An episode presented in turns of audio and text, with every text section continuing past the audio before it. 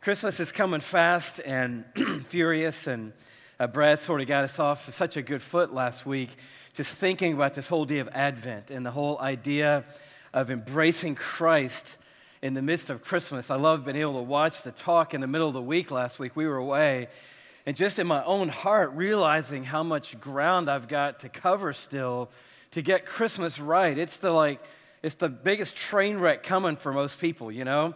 And a few of you are on that one end. Uh, Brad was talking about the people who already got their gifts wrapped in September and had the tree up in October. you've already planned your holiday meal and you've already been shopping for the, the probably got the honey baked ham ordered already. How many of you have already ordered online just to save going to the honey baked ham place? You've already ordered your ham. Anybody? Show of hands. Come on, I know there's a planner out there. It's got to be one of you. You're like, I'm not admitting to anything right now. I don't know where you're going with this. And then others of you are like, I cannot believe it's two weeks to Christmas. I've got, I haven't bought the first present. I don't have a clue about anything that's happening. Our family plans, I'm hoping somebody else worked those out. I'm just trying to ride it out and get there. I was so frustrated, you know, when you let Brad loose, uh, he just does these crazy things. And he showed a photo of our house, which really frustrated Shelley and me because you, you build a certain level of trust with someone that you spend as much time with as I do Brad. And he kind of tried to come back at the end and say it really wasn't our house, but it really was our house. And so I was frustrated by that. It took me about uh, three weeks to get all the, uh, the various uh, items out in the yard. And um, the electric bill is enormous this time of year, but we love it, and our neighbors love it more than that. And uh, you're like, is that really your house? Yeah, that's our house. That's the way we roll, man. We just, as much as you can get out there, blow it up as big as you can. That's the way we do it around the Giglio house every year. There's more in the backyard that you didn't see. And we've actually got some blow up things inside the house, actually, that are pretty cool as well. No, that's not our house because at our house, uh, we, we're not quite there yet. Some of you are ahead of us, some of you are behind us. Some of you, you know, when you drive in your neighborhood, the pressure builds, right? Because that one family, oh, look, they've got their wreaths up, honey. Do you notice that, guys, when you came in? And then when you went back out, she said it again. Oh, look, they've got their lights up. Oh, they've got a tree already. And you're like, hate those neighbors, you know? Apparently, they're unemployed, you know, and they've got a lot more time than I do. That's what you were thinking driving out.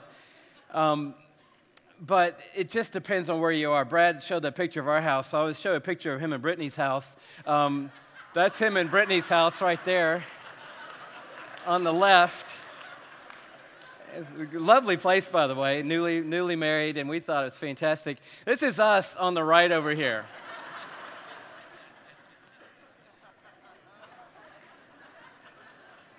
That's Shelley's truck, and um, this is, this is really the picture, isn't it? It's either you have it or you don't.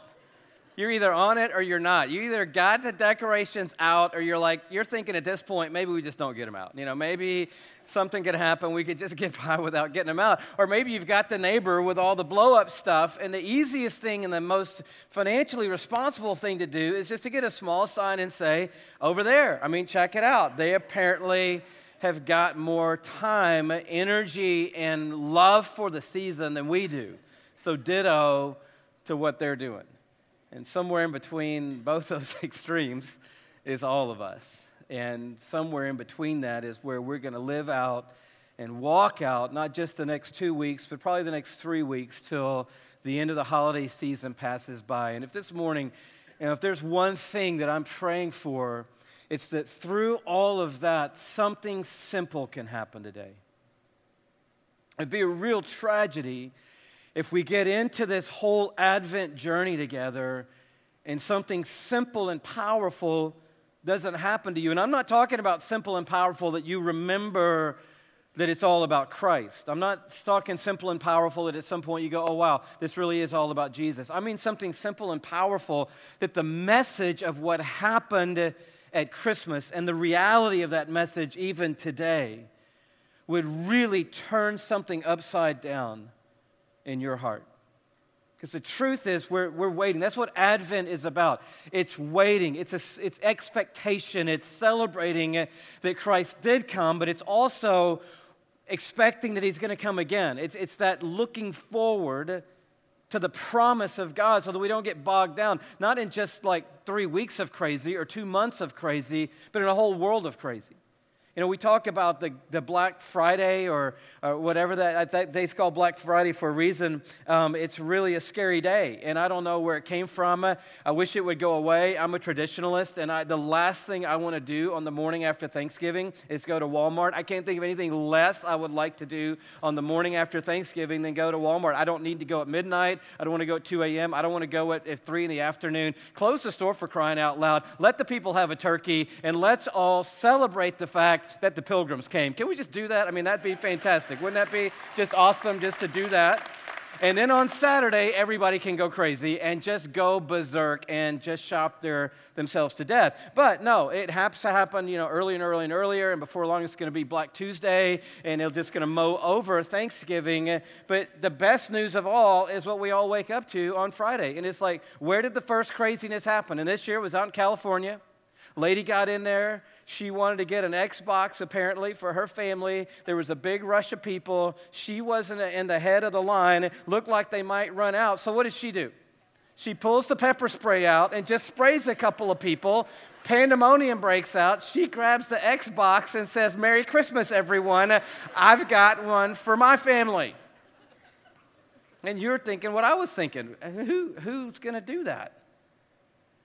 And, and then you think maybe this, this Black Friday thing is not the best idea, but then you start realizing that maybe life isn't the best idea. And I think Black Friday is maybe a microcosm. I think the Christmas season has become a microcosm of a life that's gone crazy where we forget that Christ came and he's coming again. And in between, there's this sense of hope and expectation in something far greater than what this world wants to tell us that life is all about.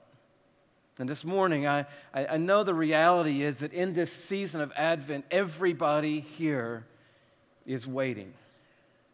It is possible maybe there's somebody here today that's not waiting on something and I, have really been praying for you because I've been praying about this message for a couple of weeks now. And I've been trying to figure out how to come around and encourage people like me and like those of you who are waiting. And I kept thinking about, well, there's got to be somebody who's going to sit there all morning and go, you know, I'm really not waiting for anything. I got a, a good job and I like the car I drive and my family's doing pretty good. And there's no big bumps in the road right now. And not really any big sense of urgency in our lives. There's not anything driving me to my knees day after day. I'm not really fasting right now because there's not anything I really need from God that would really require me to do anything that extravagant. And I thought to myself, maybe that's another talk for another day, but I really pray today for anybody here, the end of this talk, you're going to say, I can't relate to that because I'm not really waiting for anything really with that sense of expectation. It must mean that somehow we've sort of become absorbed by ourselves and we've become fooled by the world We've sort of gotten sucked into a little me bubble that's caused us not even to look around us enough to know that there are miracles that need to happen around us and in us that drive us to a place of saying, Dear God, I'm waiting in hope on you. I think for most people today that rings true, doesn't it? I mean, there, there are people waiting for all kinds of things. And we may not want to broadcast that. We may not want to speak that out because we live in a culture where we're always protecting ourselves and guarding the way that we really feel because we don't want to get let down or we don't want to let other people get too close to us. But the truth be known, there's a lot of waiting going on in the house today. Some of the kids that are here today are waiting on their parents to work it out. And they've been waiting day after day. Some days the hopes rise and they're thinking this is going to work, and then other days they're dashed again and they're thinking this is not going to work. But you know, kids are resilient. And kids don't see the world the way adults do. And adults have the adult kid conversation, which is, you know, honey, when you grow up, you'll understand that sometimes things just don't work out. When you grow up, you'll understand this. When you grow up, you'll understand this. When you grow up, under- and the kids are like, yeah, I'm just a kid. And what I understand is, is why can't you just love each other. And their kids in the house today, and they're like waiting. They're still waiting. You're thinking they've probably given up on that. Hopefully, they realize that's not going to happen. They're probably thinking by now that he's not coming back. They're probably figuring out by now that this is not going to work out. I got news for you today. They're still waiting. They are still waiting right here and right now for what they perceive to be a miracle, a God sized supernatural event, that something could be put back together that looks irrevocably and irreversibly broken. and they're waiting. There are people waiting for a job here today. You know, I made light of it with the decorating thing, and I wasn't trying to in any way make light of the reality that there are people here waiting for the phone to ring, waiting for an email to come, waiting for some door to open for them that things would change. There are people waiting for all, I mean, you just go on and on. There are people waiting for a husband and waiting for a wife. I mean, for real. We don't say that in our culture because it makes us look desperate, and nobody wants to marry somebody who's desperate. So you can't say, Man, I'm really waiting for the person God has for me. I'm praying 2012 is going to be the year that the person God has for me arrives on the scene. Because when you say that in our culture, you become desperate, and people go, Oh, stay away from that person. They're, they're not dating to have a good time, they're dating to find a mate, man. And it's serious, and if you don't want to be serious, don't go that way. What's wrong with saying, I'm I'm waiting on God to bring the greatest person alive on planet Earth into my world because what I want more than anything else is to walk with Christ, with somebody in life together. And I'm waiting that this is going to be the time that God's going to bring the woman or the man that He's got in His heart and His dreams for me. And I'm waiting. I'm waiting. I'm expecting and believing God. Anybody show of hands just wanted to say yes to that? I'm waiting for a husband or a wife. Anybody? Few people here? Thank you so much. I was hoping a lot of hands would go up and people could just look around. I mean, that would be that's what I was kind of hoping was going to happen is he'd just hold them up and people like, all right, cool. Oh, okay, awesome. Yeah, see. And then afterwards, it's not going to be, we've got folks to pray with you under the screens. It's, just going to be, good luck, you know, go for it. You've seen the hands and you know the possibilities. I mean, there's somebody here today, you're waiting for your wife to come back, and it's just heart wrenching wait. Some of you are waiting for a son to come home, come back to the Lord, to come back to faith, and it's just it's everything you've got, you know, just hang in that moment and wait. Some of you are waiting for a baby. Some of you are waiting for the rehab to work. Some of you are waiting for a release from something that's just dogged you for day after day and month after month and year after year. And you're waiting. And I'm just telling you that this is Christmas season. This is what it's about. It's about waiting. It's about 400 years of silence being broken by the cry of a baby. It's about thousands of years of promise being fulfilled in the gift of Jesus Christ. It's about prophecy and generations and expectation and hope that a Messiah is going to come, and He came. That's what Christmas is all about. It's about God fulfilling His promise in the most crazy, backwards way because grace is always like that. It's about an unwed mother in a cave at midnight, out of town, under a cloud of scandal, giving birth to the Son of the living God. And it's about God breaking in to the average, r- mundane, run of the mill life and saying, Don't stop hoping because God comes through. The gospel, Luke, opens up with the most interesting story. You think, well, Luke is the gospel that opens up with the birth of Jesus, and that's how Luke's gospel unfolds. You know, the gospel of John has a far more global and a universal view of the creation and who Jesus is in the, in the span of that. Uh, Matthew opens uh, with his own take on things. Mark just gets right to the point, starts telling about the life. But people think Luke is the gospel that opens with the story of the birth of Jesus. And actually, that's almost true. It actually opens with the story of the birth of someone else. And in the midst of it, there's an incredible waiting story going on. I want to dig in it, I want to make a couple of applications. And then I just want to give us time for the Holy Spirit to encourage every person here today and how we can walk this out. Looking in verse 5, Luke chapter 1. It says, In the time of Herod, king of Judah, there was a priest named Zechariah who belonged to the priestly division of Abijah. Uh, and you're already like, man, this is why I don't read the Bible. I'm like, that's exactly what kind of gets me confused about this whole thing. Well, hang in there. We'll dig around a little bit and see what that's all about why that's important. Why would Luke want to mention that, you know? His wife Elizabeth was also a descendant of Aaron. And so we're opening a story with Zach and Beth. Maybe that helps better for you. And um, Zach and Beth are a couple, and they're in the ministry. Okay, so he, he is from the priestly line that goes all the way back to the beginning of time. And God gave specific direction to build a tabernacle in the wilderness. So when they're roaming through the wilderness, there was a place of worship, a place to meet with God. They packed it up and took it with them, set it back up, packed it down, took it with them, set it back up, day after day, time after time. And then its specifications were, were quite detailed by God. Had a high wall around it and only one way in. When you came in the one way, there was a certain journey that you would take to an inner tent. And the inner tent had a, a, a, place of meeting or a tent of meeting. And then in the back of that place was the Holy of Holies. You've heard of that, right? And that's where the tabernacle was. That's where the mercy seat was. That's where the, the Ark of the Covenant was. And only once a year, on the Day of Atonement, the high priest of all of Israel could go into the Holy of Holies to make a sacrifice for the people of God. But the priest could go into the tent of meeting and they could go in and offer sacrifice and, and offer various forms of worship to God.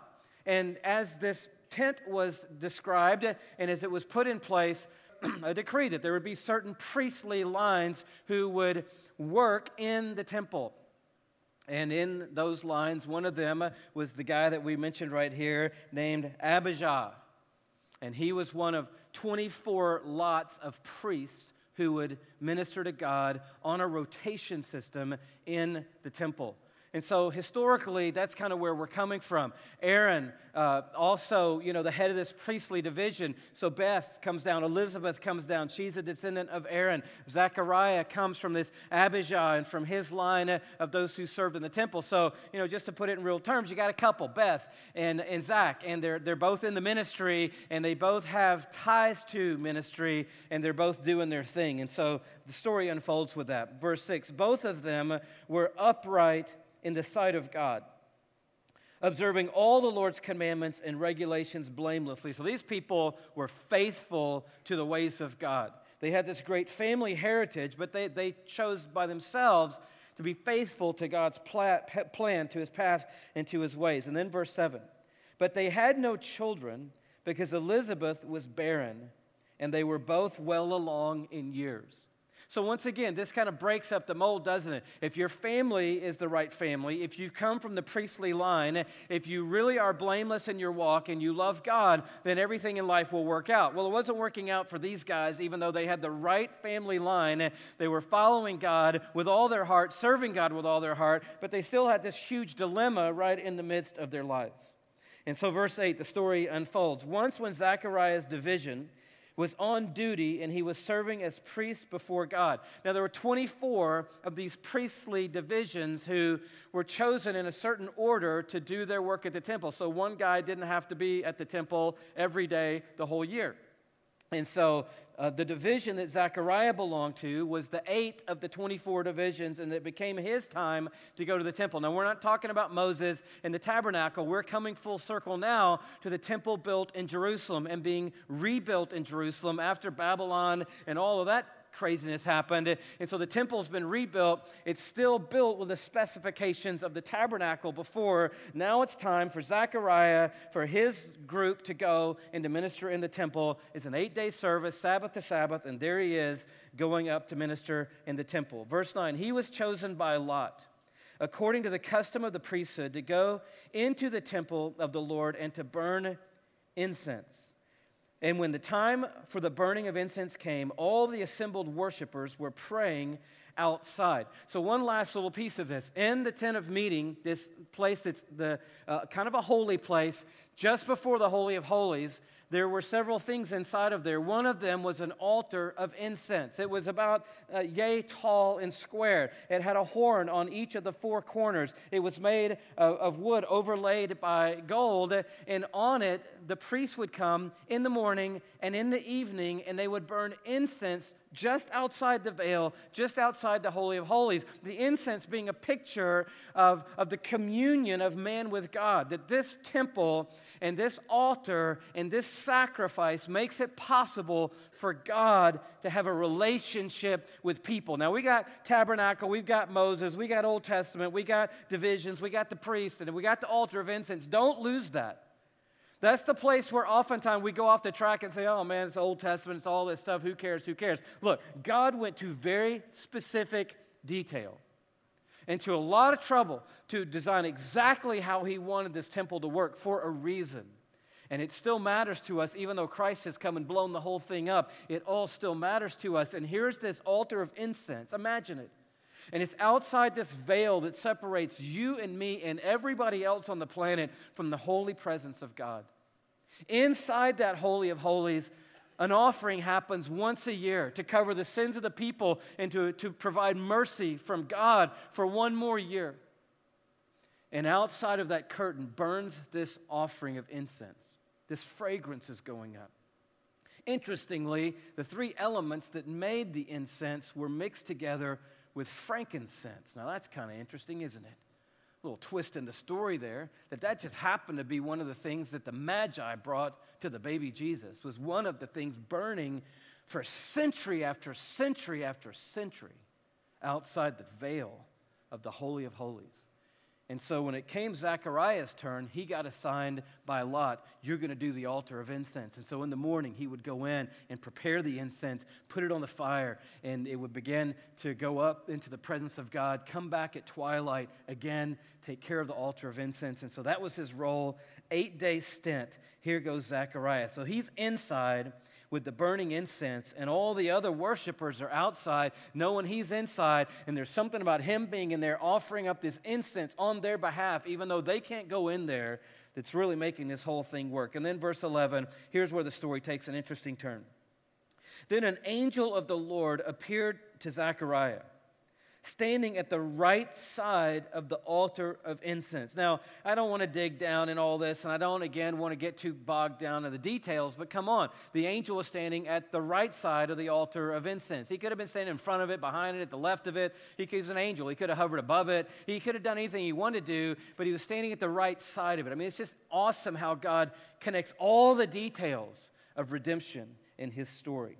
So he's standing on the right side. Verse 12 When Zechariah saw him, he was startled and was gripped with fear. And I just want you to grab onto that. He didn't go, Oh, wow, look at that. Man, I've been coming in here all this time. I've been serving my duty. Whoa, who are you? Where'd you come from? This is impressive. No, he freaked out when the angel came and stood next to the altar of incense. It was like, oh wow. And then he thought i'm going i'm going under right here. This is going to be it right here. This is the last day i'm doing anything. And you know that was there was a lot of fear and trepidation with even going in this tent of meeting even going in to this holy place even going into the outer courts and much less going into the into the tent of meeting and then into the holy of holies people you know often thought this could get crazy sometimes you know i mean it was so crazy that when the high priest would go in they put a rope around him in case he didn't come out in case he fell dead in the presence of god they could drag him out and nobody have to go in there I think Zachariah is going, I should have had a rope because I'm going down right here. I don't have a rope, and I'm going down right here, and Elizabeth's not going to know what happened. Nobody's coming in here to get me. This is going to be not good. And so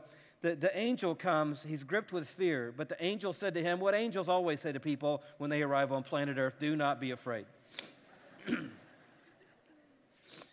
Now, to that, you and I would respond, you know, why not? I mean, who, who knows what this angel looked like? You're like, well, I know what he looked like. I've seen that painting. In fact, we went over to Florence and saw it in the Uffizi Gallery. It's really beautiful, and they're sitting there and they're kind of looking and they're smiling and their, their little cheeks are real rosy and they're so cute. No, that was not the angel that came and stood next to the altar of incense. Do not be afraid. Your prayer has been heard. Oh, my word.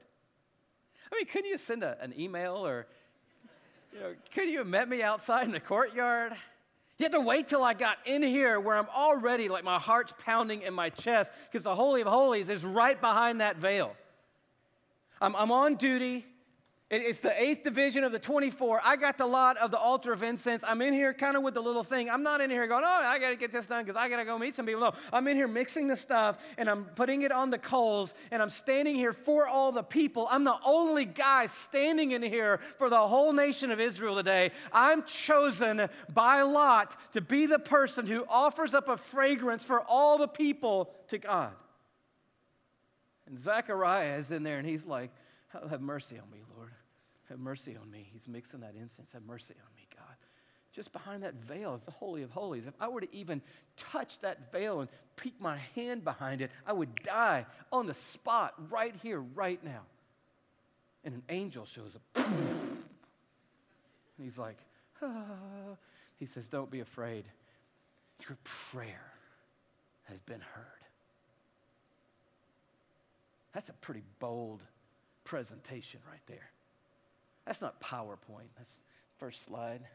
That's you. I mean, what a presentation. That's God Almighty saying, It's time. These guys have been waiting. They've been waiting. They've been hoping. They've been faithful. They've been trusting, and it's time. And here's the way this is going to go down Gabriel, you're going. And you're going right now, right now. He's in the he's in the in a, in a holy place right now. He, he's by the altar of incense right now. It'll it'll scare him to death if I show up right now. Go right now. Right now is the moment. Show up. Take the message. Tell him. Boom. Gabriel, right out of the presence of God, right into the presence of Zechariah. That's why he was scared to death. He still had the residue, Gabriel did, of the presence of God on him. He still smelled like God. You could sniff around on him and go, oh my goodness, you just came from the throne of the living God, straight from there to here. It wasn't like he got on a plane and went through Hong Kong, connecting through Singapore, came through South Africa, and then showed up. No, he instantaneously went from the presence of the living God into the presence of Zechariah. And he said, I got good news for you, man. Don't freak out, by the way. Your prayer has been heard.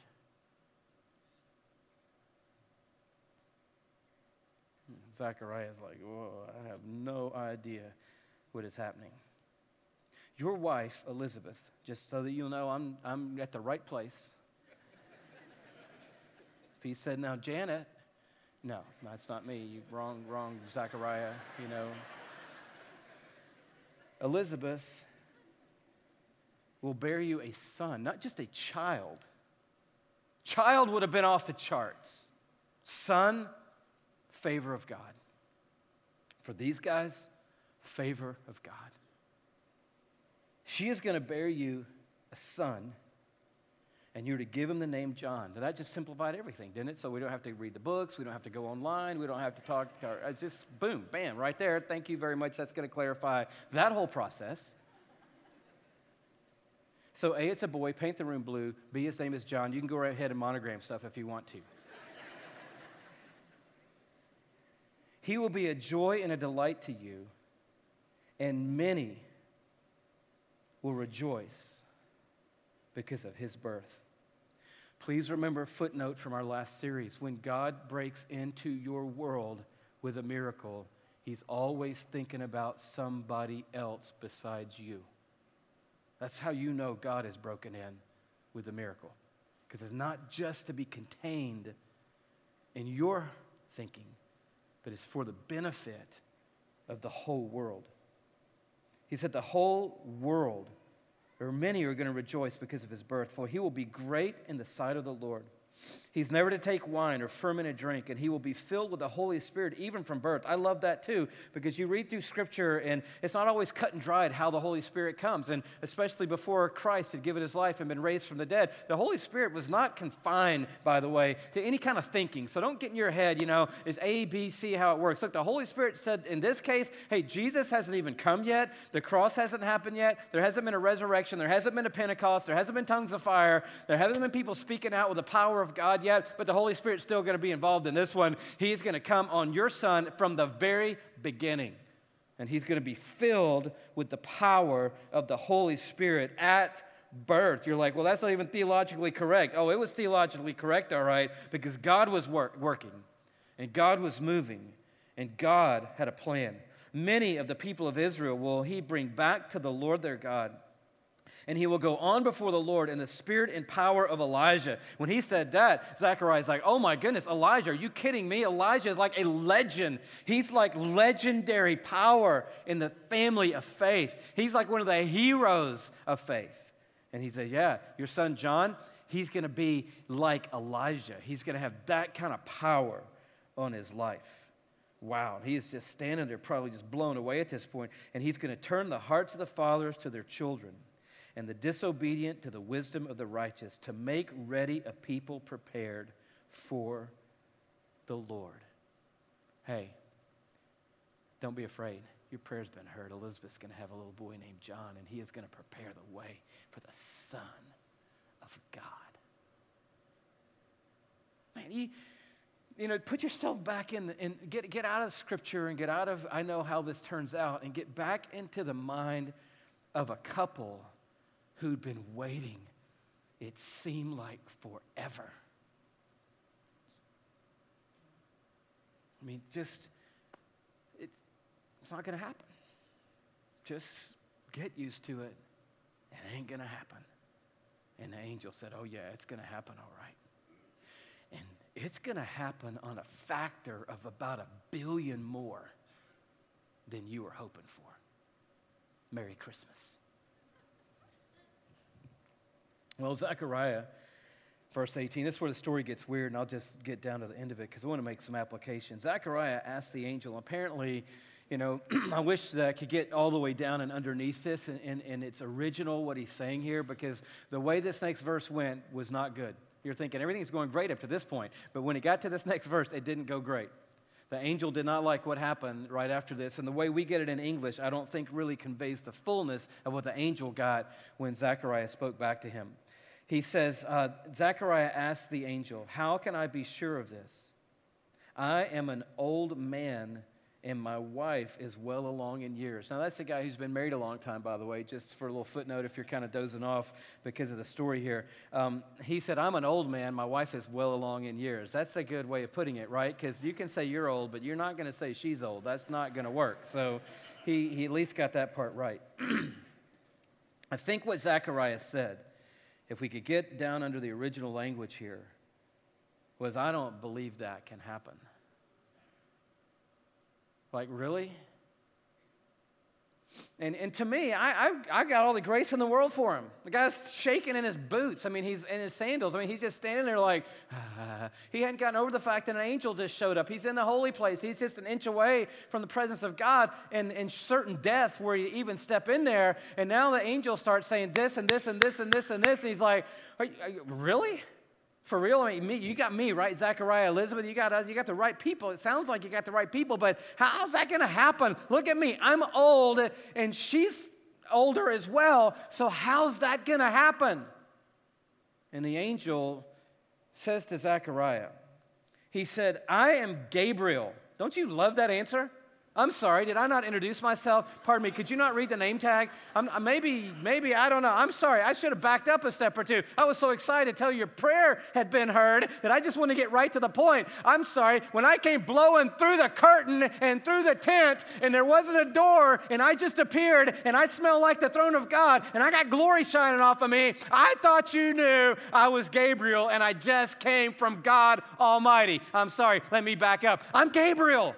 You've heard of me, right? I'm going to blow the horn at the end of the day. That's my job. I'm going to be the last horn blower before this whole thing flips upside down. And when I blow the horn, Jesus is going to appear. I'm Gabriel. I'm that guy. I am the head of the angel army.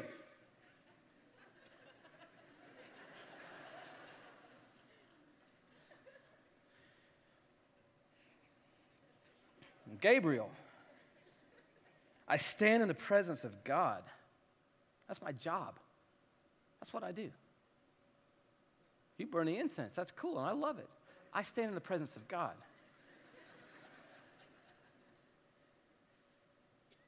Oh, you're on, on your own small business. That's fantastic. I love that. I stand in the presence of God. Oh, you're a mom of three kids. oh, wonderful. I love that. I stand in the presence of God. I'm in insurance. Oh, I love it. I stand in the presence of God banking, stay in the presence of God. Education, I stay in the presence of God. I run a daycare. I, awesome. I stay in the presence of God. What do you do? I stay in the presence of God. So what's your, what, what's your, I stay in the presence of God. That's all I've ever done. That's all I've ever known. I didn't go to school. I don't have a degree. I don't have a diploma. I stay in the presence of God. I'm Gabriel. And I stand in the presence of God. And I've been sent to speak to you and to tell you this good news. Come on. If you peel it all back, Christmas is this simple it is about the sky parting and about angels appearing, two shepherds, and about heavenly chorus singing, Glory to God in the highest and by the way, this is going to be awesome for you too. Peace among men. Christ has arrived. tonight, Christ has come. Your prayer has been heard, and Jesus has come. That's how simple Christmas is. And what, what we can't afford to do today is to A, miss it. We can't be so busy that when the invitation comes to the party that we miss it. I can't come. I got this to do. I'm too preoccupied. I didn't even know there was a party. We can't afford to do that. And when, the, when that message comes, we can't afford to say, Oh, really? Like, how, how would I know? I'll tell you how you would know because I'm an angel. I just showed up to shepherds and a choir sang it, and the, the heavens opened up, and Christ has come. And history has borne that out for you. Verse 20, he said, And now you'll be silent and not able to speak until this day happens because you did not believe my words, which will come true at the proper time. Verse 21, Meanwhile, the people were waiting for Zechariah and wondering why he stayed so long in the temple. And when he came out, he couldn't speak to them. They realized he'd seen a vision in the temple, for he kept making signs to them, but he remained unable to speak. And when his time of service was completed, he returned home.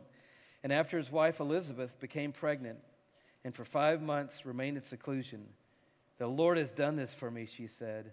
In these days he's shown his favor and taken away my disgrace among the people. Imagine coming in out out of the temple and you're Zechariah, and, and you, uh, all of history was leaning to this moment. You're going to be at the altar of incense on this day when the 8th division, the 24 is there. It's going to be your lot. You're going in, and when you get there, the angel's coming, and this whole thing y'all been waiting for, it's going to turn around. Today is the day. And that was what all of history sent you towards, and when you came out, you couldn't even tell anybody. You came out and people were like, oh my goodness, something happened to him. I think something happened to a lot of people that went in there. I think it was not uncommon for a priest to come out and people would go, oh wow. I don't think it was unusual, like Moses coming down off Mount Sinai, for these priests to come out and something about them to be completely other because of the presence of God. And I think when they saw him come out, they said, Oh man, something happened in there. What happened in there? And he's like,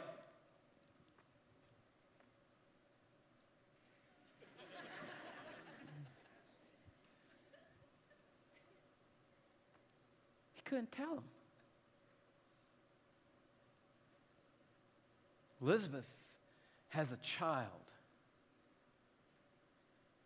And on the eighth day, when they took that child to be circumcised and officially time to give that child a name, everybody thought, we'll just name it Zachariah Jr., because that's what you do. And uh, Elizabeth said, no, it's going to be called John. And they're like, ooh, Zachariah's not going to go for that. that ain't going to work. Zachariah, what do you think? And he's like, said, Oh, paper? Yeah. He writes on it. His name is, not will be, John. And when he turned the paper around, his voice opened and the words started coming. He said, Oh my, oh, hello, I'm talking now. All right, cool. I was in the thing. I went in the temple, and when I went in there, I was burning the incense and I had it going pretty good. And then, boom, bow, this angel appears in there, and I'm like, oh my goodness, I thought I was going under right there. I mean, I thought this was it for me. And, and he started telling me, he said, hey, don't, don't be afraid. Your prayer's been heard. Your wife's going to bear you a son. You're going to call him John. Therefore, that's what his name is, John, because that's what the angel said. The, his name is Gabriel. And he was like, he stands in the presence of God, came down to tell me a message from God for our lives. Whoa, God had heard our prayer for all these years. Decades had gone by, night after night after night after night after night after night, day after after day after day, waiting, waiting, waiting, waiting, waiting. And the whole time, God heard all our prayers. God was working out a plan. God had something in mind bigger than even Elizabeth and me. He said, This kid, this kid's going to change the world. This kid, Elijah, is going to be in this kid. This kid's going to run and turn the hearts of the people back to their God. He's going to prepare the way for Jesus. His name is John. He's John going to prepare the way for the living God. Hallelujah. Glory to God. Thank you for your favor, God. And the people are like, ah, wow. That's a lot. That's a lot, bro. That's a lot to put on a little birth announcement, man. That's a whole. Usually we just do like a footprint or something. And, you know, that's a lot of information. He's like, Yeah, I wish I could have told you sooner, but when he told me, I didn't believe him. And when I didn't believe him, He sealed my mouth, and for all these months, I couldn't tell the world what God was going to do. Ah, just, just stop in there before we get to Jesus. and just, is this simple this morning? Everybody's waiting, I know. But the message in the waiting, because I, I, can't stand here today and go, um, your, your marriage is going to work out today. I, I, I don't know how God is working. I, I can't say you, your husband, uh, he's going to be at lunch, pay attention. I, I don't know how God is working. But I know that He is working. And there's going to be a day come when He says to you, Your prayer's been heard. And you got to, we have got to embrace the possibility of that today. A.W. Tozer, who I love and have read for a long time, he said, If God has done it anytime, he can do it now. If he's done it anywhere, he can do it here. And if God's ever done it for anybody, he can do it for you. And we've got to embrace. That's what Christmas is all about. You're like, how, how, do I know God? Because Jesus Christ has broken into the world. It's the promise of God. Born to give his life up for you because you are loved by God. And it's possible. Anything is possible. And in the waiting, two, two questions Who's waiting with you? And that's where the power is today.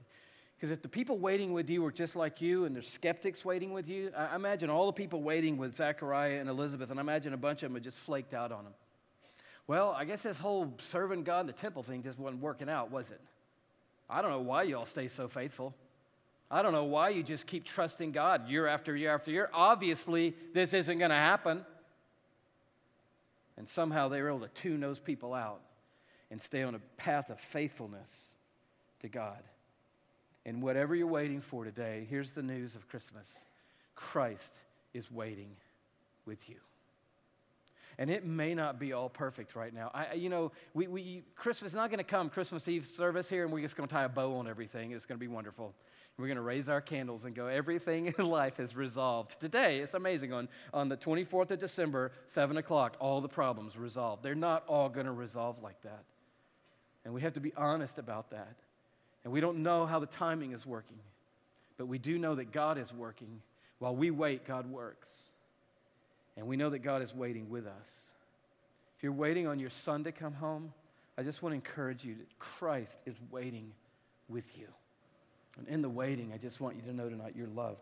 Can, can I just go back for one second to uh, the division of Abijah? Because I, I, you know, I don't read over that and go, he's from the division of Abijah. What does that mean? How, you know, who cares about that? Let's get on to the good part. I'm like, who is Abijah? To go dig around a little bit, come to find out Abijah this name means, My Father is Yahweh. So Zechariah's heritage was from a line of people whose name meant, My dad is I am that I am. And that's how you wait. You wait as a son named Abijah. I'm in a line of faith in my Father. My Father is I am that I am. And I'm waiting with God, not just waiting on God. You're not waiting alone. You're not the only one weeping. You're not the only one hoping. You're not the only one standing in the gap. Christ is waiting with you. If you're waiting for a husband, I, I just want to encourage you. You're not waiting by yourself. You're like, I know my parents ask me every time I talk to them. so have you found anybody? Have you seen anybody? Is anybody? Well, honey, honey. And you're like, ah. no, you're not waiting for that husband alone. You're waiting with Christ You are not just some single girl, single woman who hasn't been chosen yet. You are loved by God, and He is standing right with you in Christ with His arms around you, loved by Christ. He's embracing you right now. He's saying, This is my daughter. This is my friend. This is a person that I created and I love, and I am here with her, and we're waiting on the world to change. Yes, we are, but we are waiting together.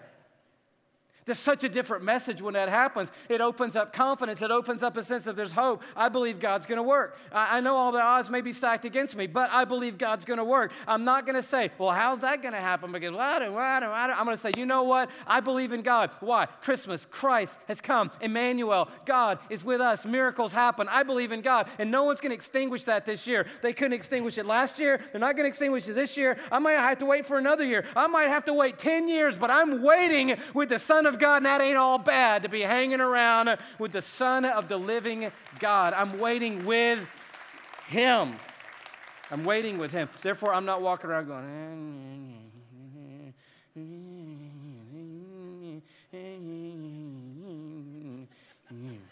and then the world's like, wow, I'd like to come to your church. that, that sounds incredible. How, how, do you, how do you get in on that kind of joy? No, the message is no, I don't have a husband yet, but I've heard from an angel. And he said, Glory to God in the highest. People. Is this on? Glory to God, people. Glory to God, people. Christ has come to earth for you. Emmanuel. Emmanuel, God with us.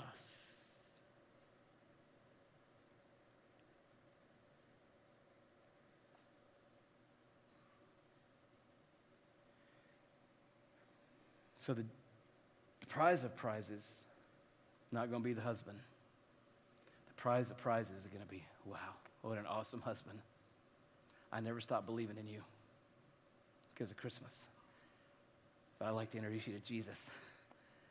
He's been, for me, everything you could never be. And I hope that I'll be to you a way better wife because I've been waiting with him the whole time for you. I didn't think you were him because I already had him. So with him, I've been waiting for you, knowing that you'd never be him to me, but you'd be you, and I've been looking for you. And so I'm so glad you have come to us. And that's what weddings are, right? That's why you don't go down to the courthouse. Unless that's what you did, and that's fine. But th- that's, why, that's why you don't do that. You know, sometimes you just have to hurry. But that's why, that's why, that's why it's called worship and a wedding. Because it's you and Christ and Him and Christ coming together to be you and Him and Christ. And if it ain't that, it ain't what God planned. I've been waiting. And that's how you wait as you wait with Him. And just lastly, um, maybe the, the flip of it is not just focusing on what you're waiting on, but realizing somebody's waiting on you. And I, I, my heart, almost, I just have to not break down to say this because my heart's so full of it, just thinking about it.